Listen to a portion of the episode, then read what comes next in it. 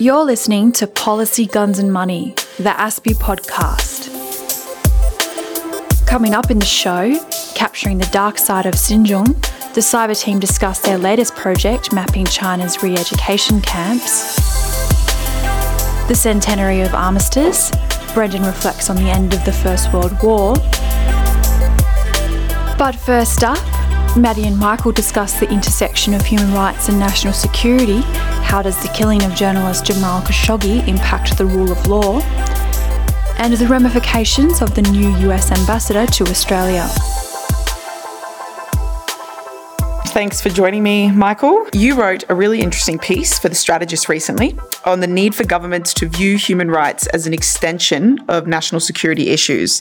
And in it, you sort of specifically mentioned four big events that have occurred this year alone, which demonstrate how, and I'm quoting you here, demonstrate how human rights and hard edged national security have converged. So I'm interested in getting your thoughts on why you think governments have been so reluctant in the past to, as you say, view human rights as an extension of national security issues. Well, I think decades ago it was a core part of national security and governments understood that. But there was a drift, and with the confidence that the liberal international order was dominant, human rights stepped back into the background. It was like a public good, people got complacent about it, and it was deeply inconvenient. Now, when you're dealing with an authoritarian regime, raising human rights tends to, to disturb the relationship. So there was this tendency to say, oh, we'll have a human rights dialogue, but it'll be a separate track of discussions, be officials level, or it'll be behind closed doors. And that is now what has to change because we have to reawaken to the fact that human rights are not connected to national security, they're part of national security. Yeah, absolutely. I, I, personally couldn't agree more. So, the incidents that you specifically mentioned in your piece so, we've got the Saudi killing of Jamal Khashoggi, the botched poisoning of the former Russian spy that resulted in a civilian death, Myanmar's indiscriminate killing of its Rohingya population, and then um, China's re education camps in Xinjiang, which ASPI's been doing some fascinating research on, I'm sure you're aware.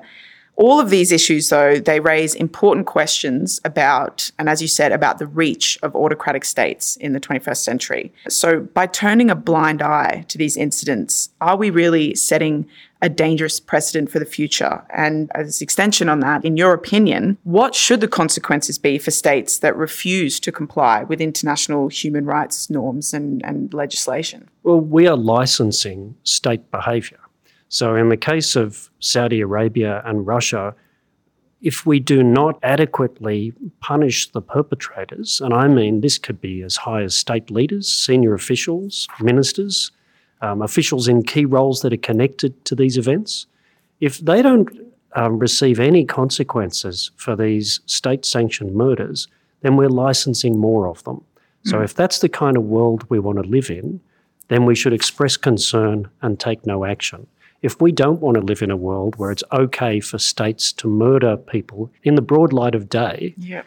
uh, then we need to act, and the individuals involved need to have personal consequences to their wealth, to their travel, to their positions. Mm.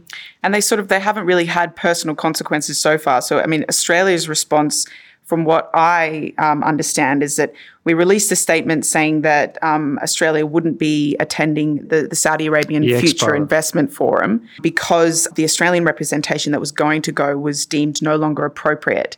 So did that mean that we didn't attend at all, or just that you know that the Foreign Minister Marise Payne she herself didn't attend? I'm not sure, but but to me, um, there, there, are bigger things, aren't there? So yeah. do things proceed as normal? Do Australian arms exports to Saudi Arabia happen? yeah. do high level contacts happen? And when the glare of the international spotlight moves on as other world events happen, do we lose sight of this or does it remain a focus? That, that's important. Mm. But I think the Rohingya and um, Uyghur situations, they're about populations yeah. that are being repressed. Some of them have been killed, um, but Some. they're being radicalized and repressed. Now, whether you are worried about human rights in and of themselves, and I am, because I think the way humanity treats humanity mm. is fundamentally important, mm-hmm. and that the UN Charter thinks that too. Yep.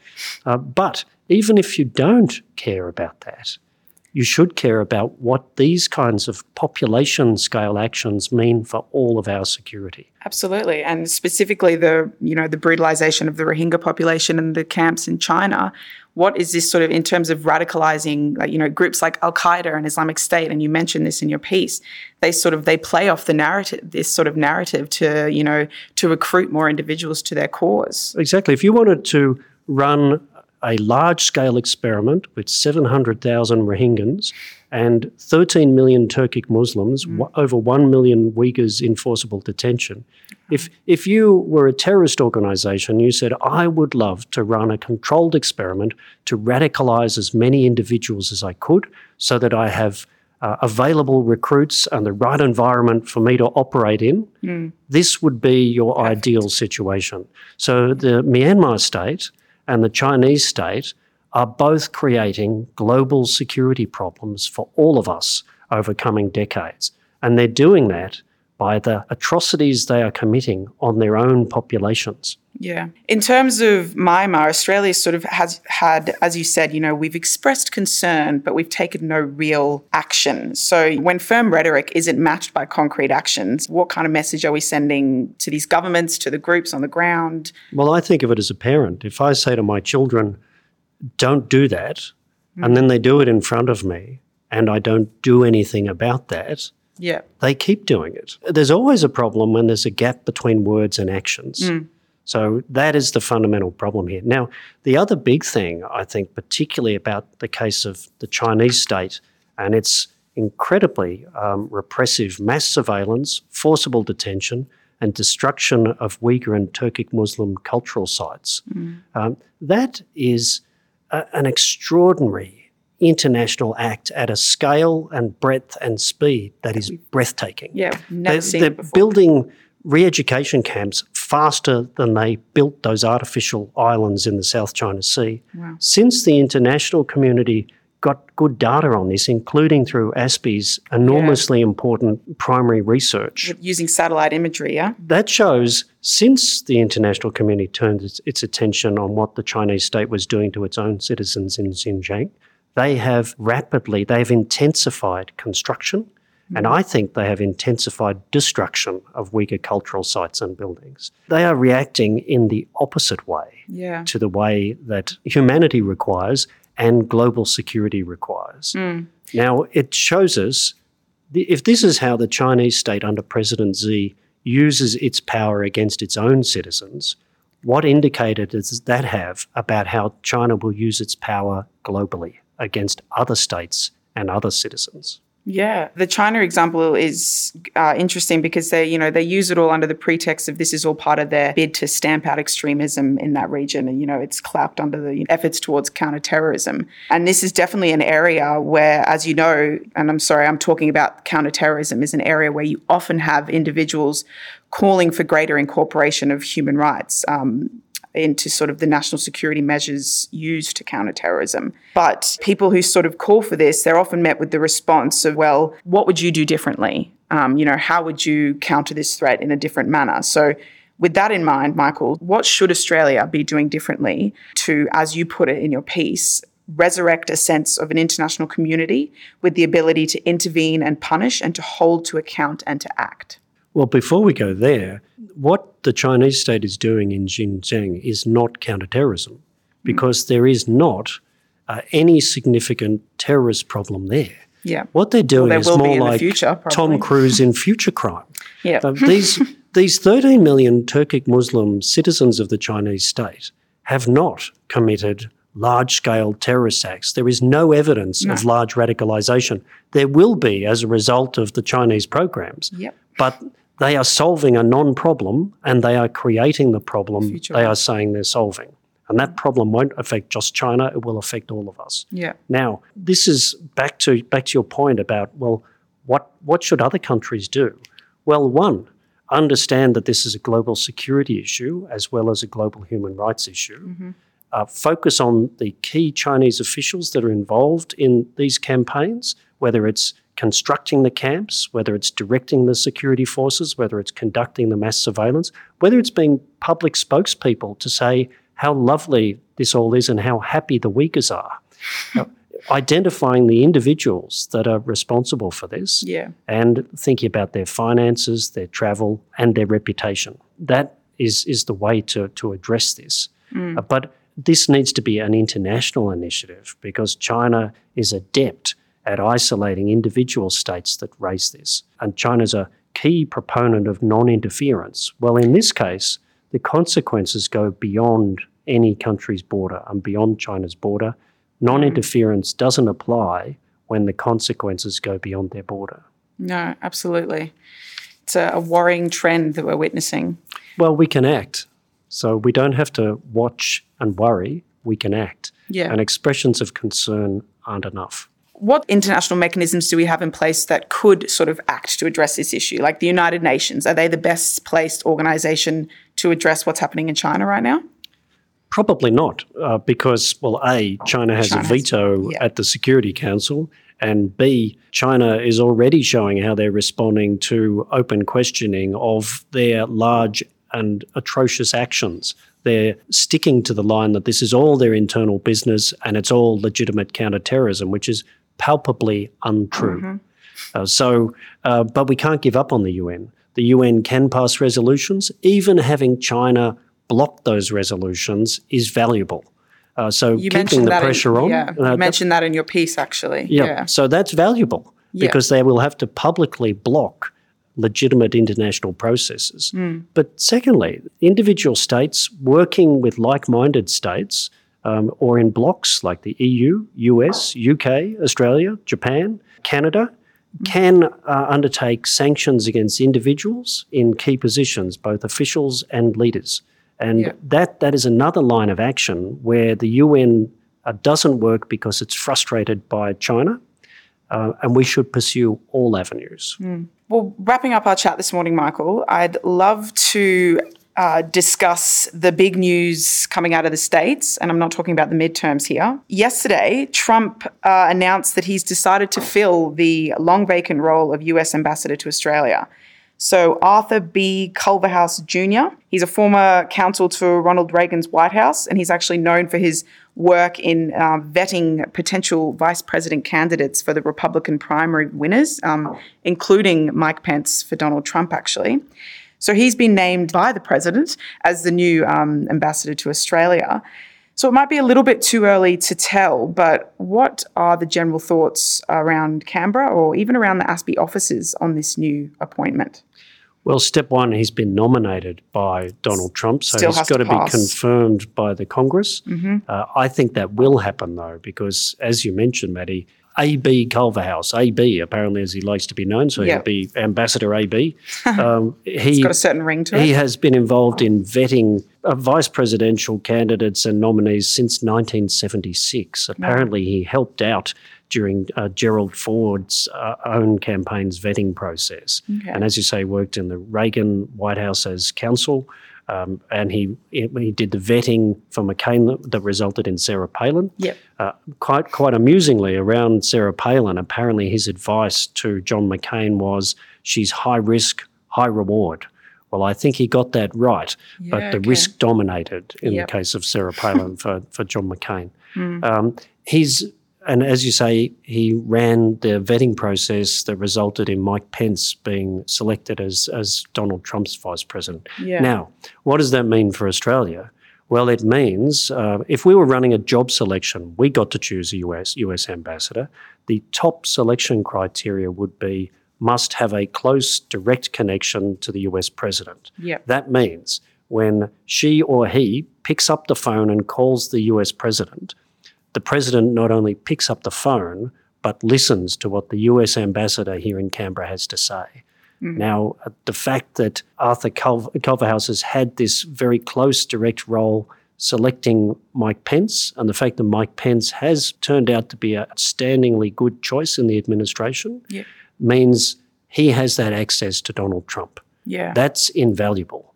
Um, secondly, if we got another key cri- criteria, it would be the US ambassador here in Canberra must understand how to work the Washington policy and political machine, connect to US business, and at this particular time, connect well to the US higher education sector.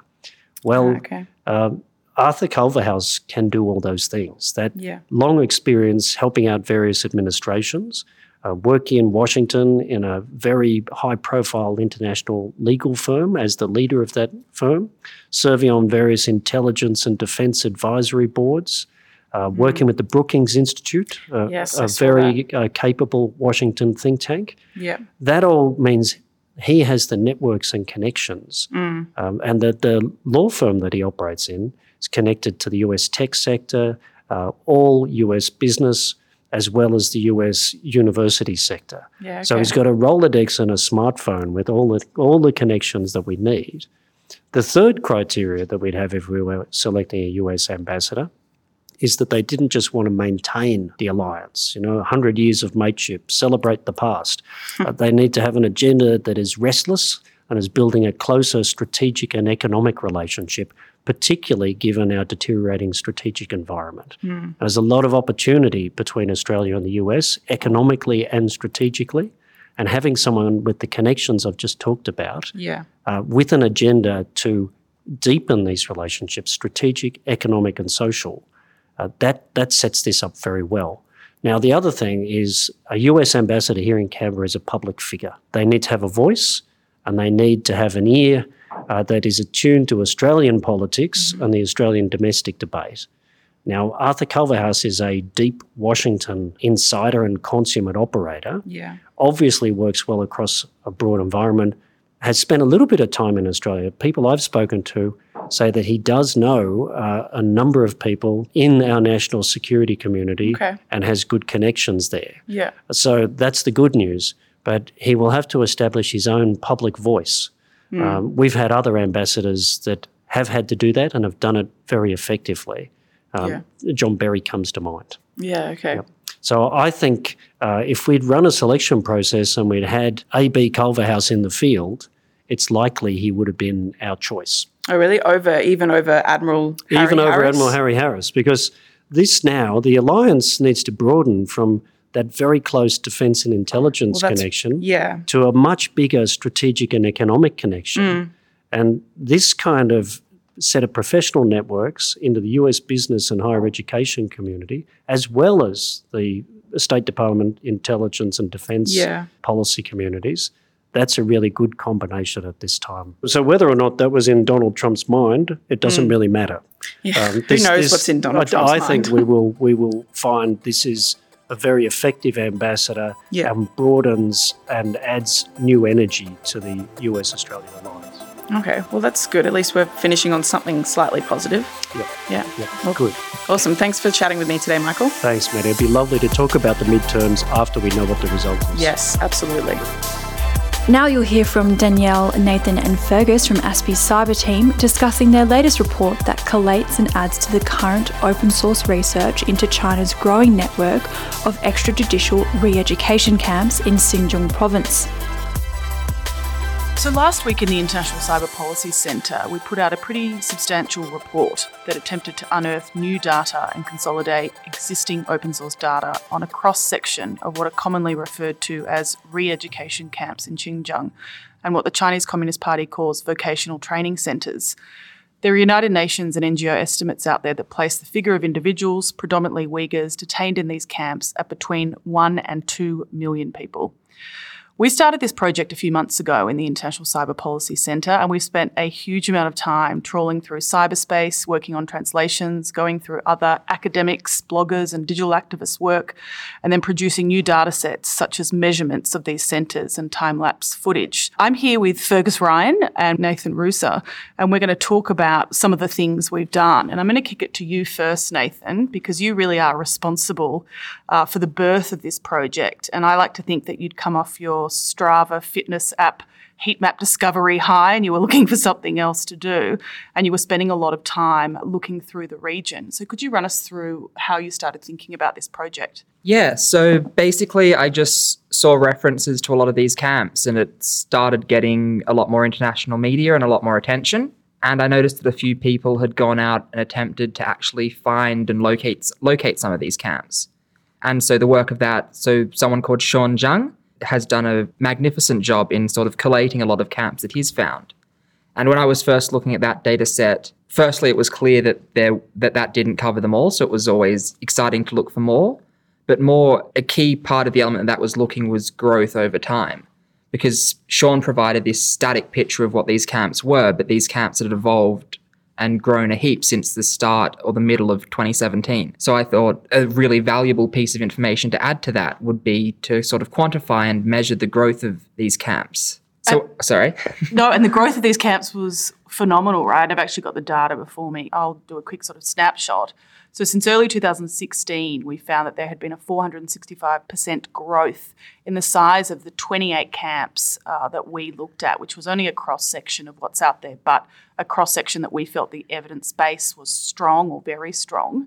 Uh, and some of the individual camps, I remember, had grown by over 2,000% in about this two year period. Uh, so that ended up being 2,700,000 metres squared of floor space, which was 43 Melbourne cricket ground stadiums. Don't know how many Sydney football stadiums that is, probably even more. We had a bit of a debate about which which uh, stadium to to use as, as a metric.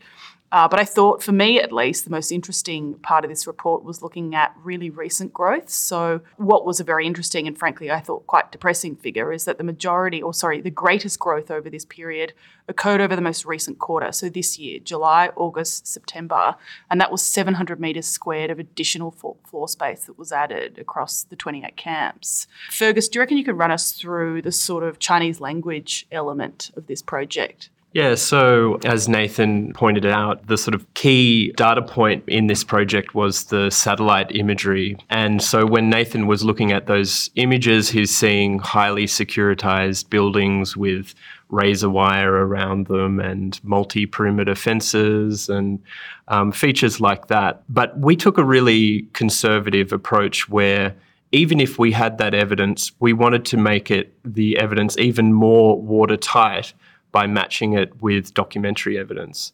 And so that included pictures, videos, tender documents uh, that were put out by the local authorities, Chinese uh, language media reports, and social media reports, this, this kind of um, documentary evidence. And as I said, it was a really conservative approach. So we, we limited ourselves to documents that specifically talked about these facilities being used in a transformation through education program. Where it was possible, we would find the exact sort of geolocation of those um, facilities and try and cross reference in our database all these different points of data. So, in an attempt to link up the satellite imagery with all these different forms of documentary evidence.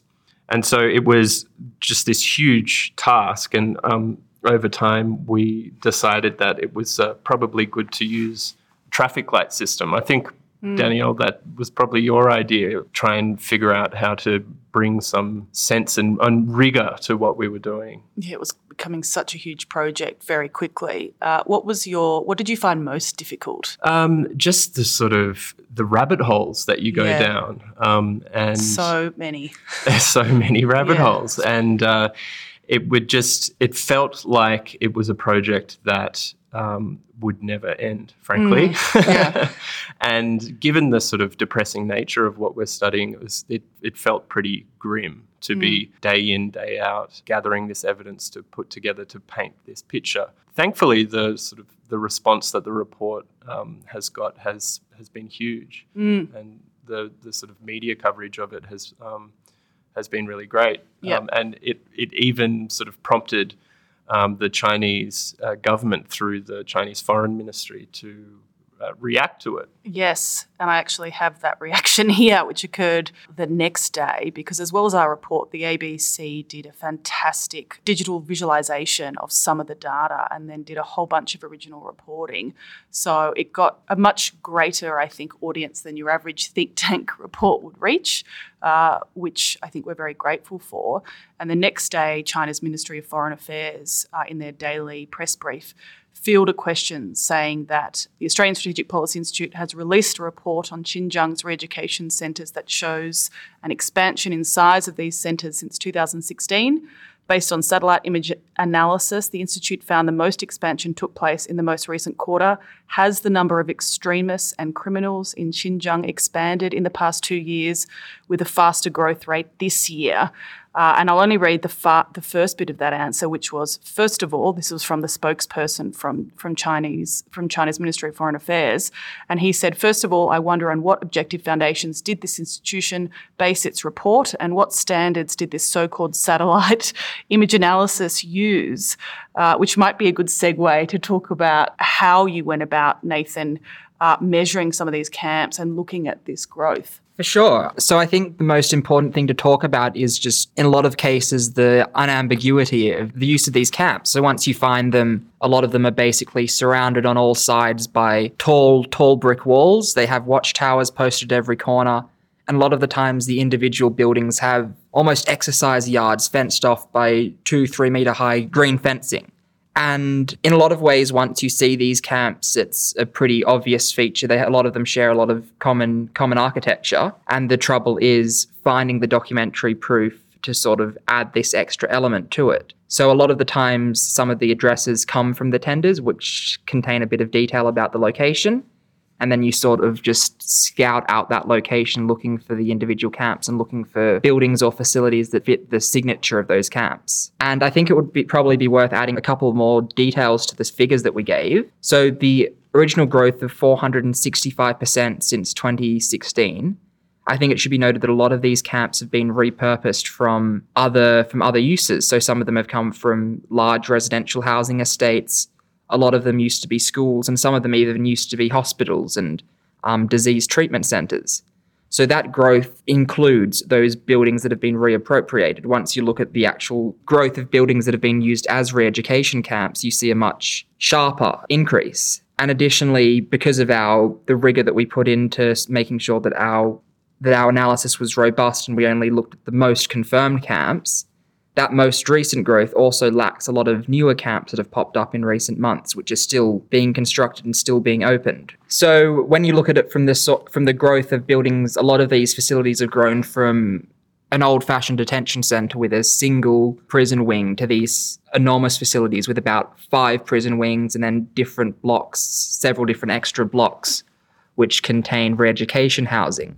You've seen a lot of absolute growth that altogether comes to about 2.7 million square meters, which by comparison is about the area of Monaco that has been built and has been reappropriated in some cases to become re education camps and other sort of detention holding facilities for ethnic and religious minorities in Western China. And I mean, a lot of that data, Nathan, brings us back to China's Ministry of Foreign Affairs when they said, you know, what standards did we use in this research? Mm. And on that, I think um, I think it's actually come up at the um, Chinese Foreign Ministry uh, press conference a couple of times, and it seems that this is their sort of rote response. You know, what has this um, think tank? What was the methodology that this think tank used?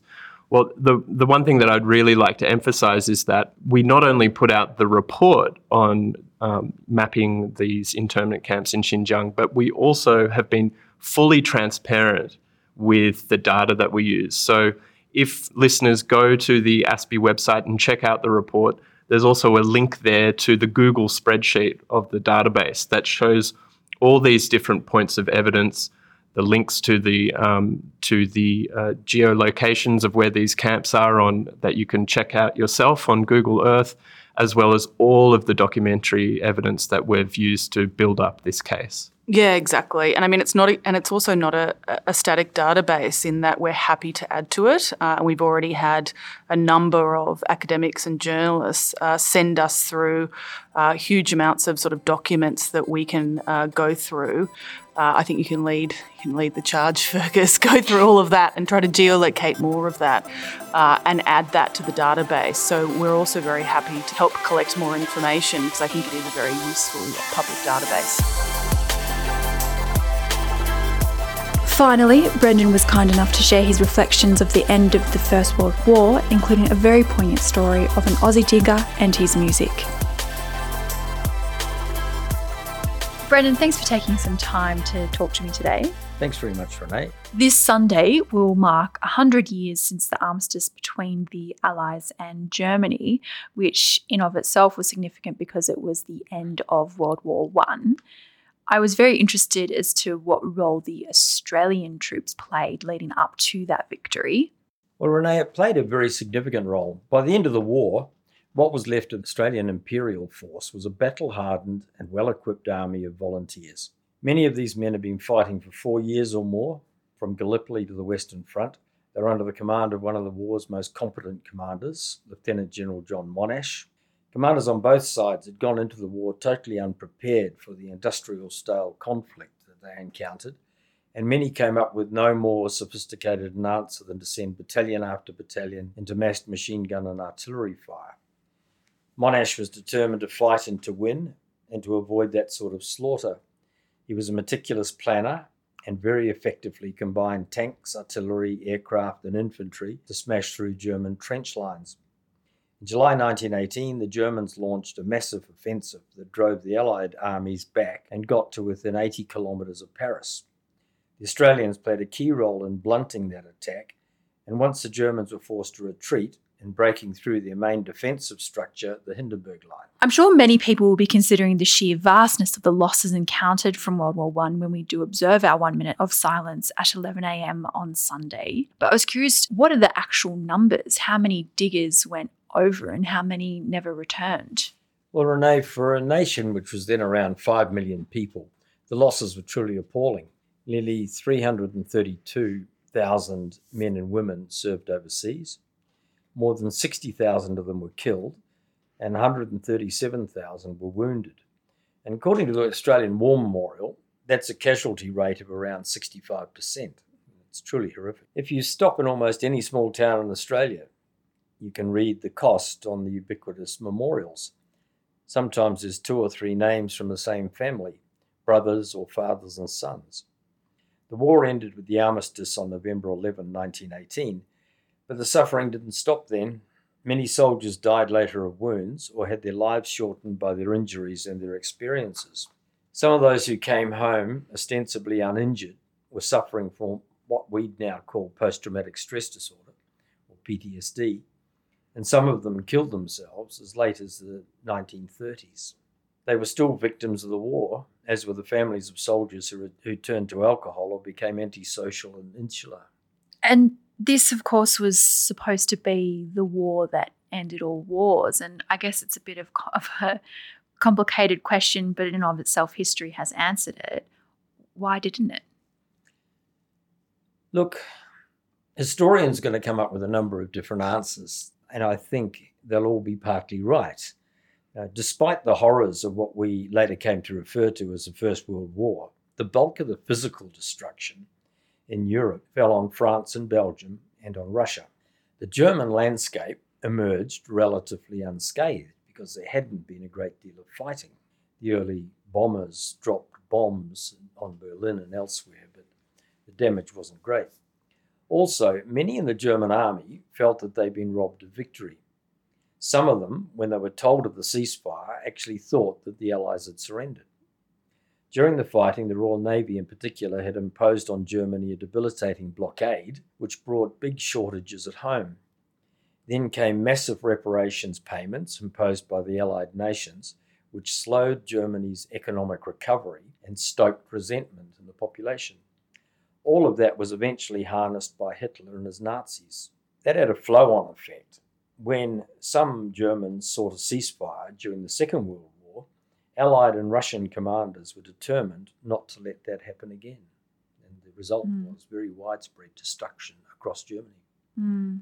In all your time as a defence journalist, have you ever come across any particular stories about uh, an Australian digger that really stuck with you, or do you have a favourite story about an Australian soldier?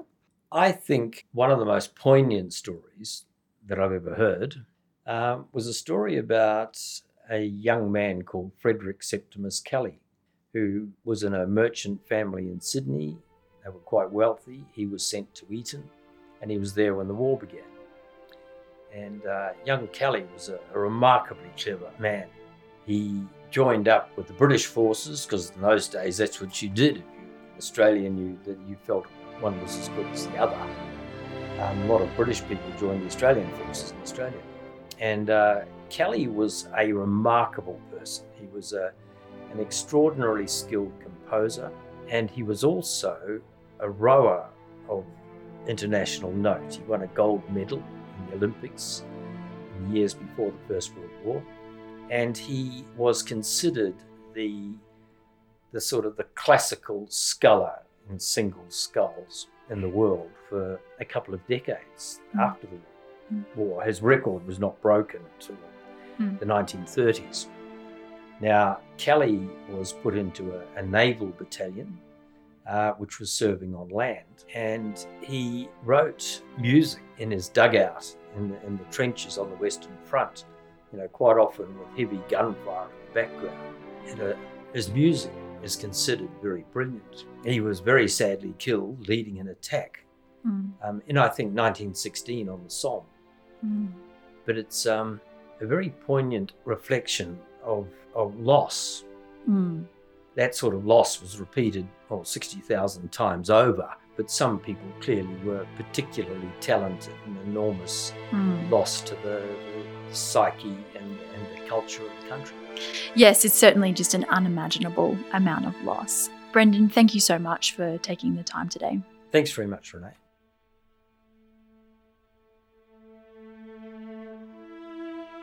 Thanks for listening to Policy, Guns and Money. We'll be back in two weeks.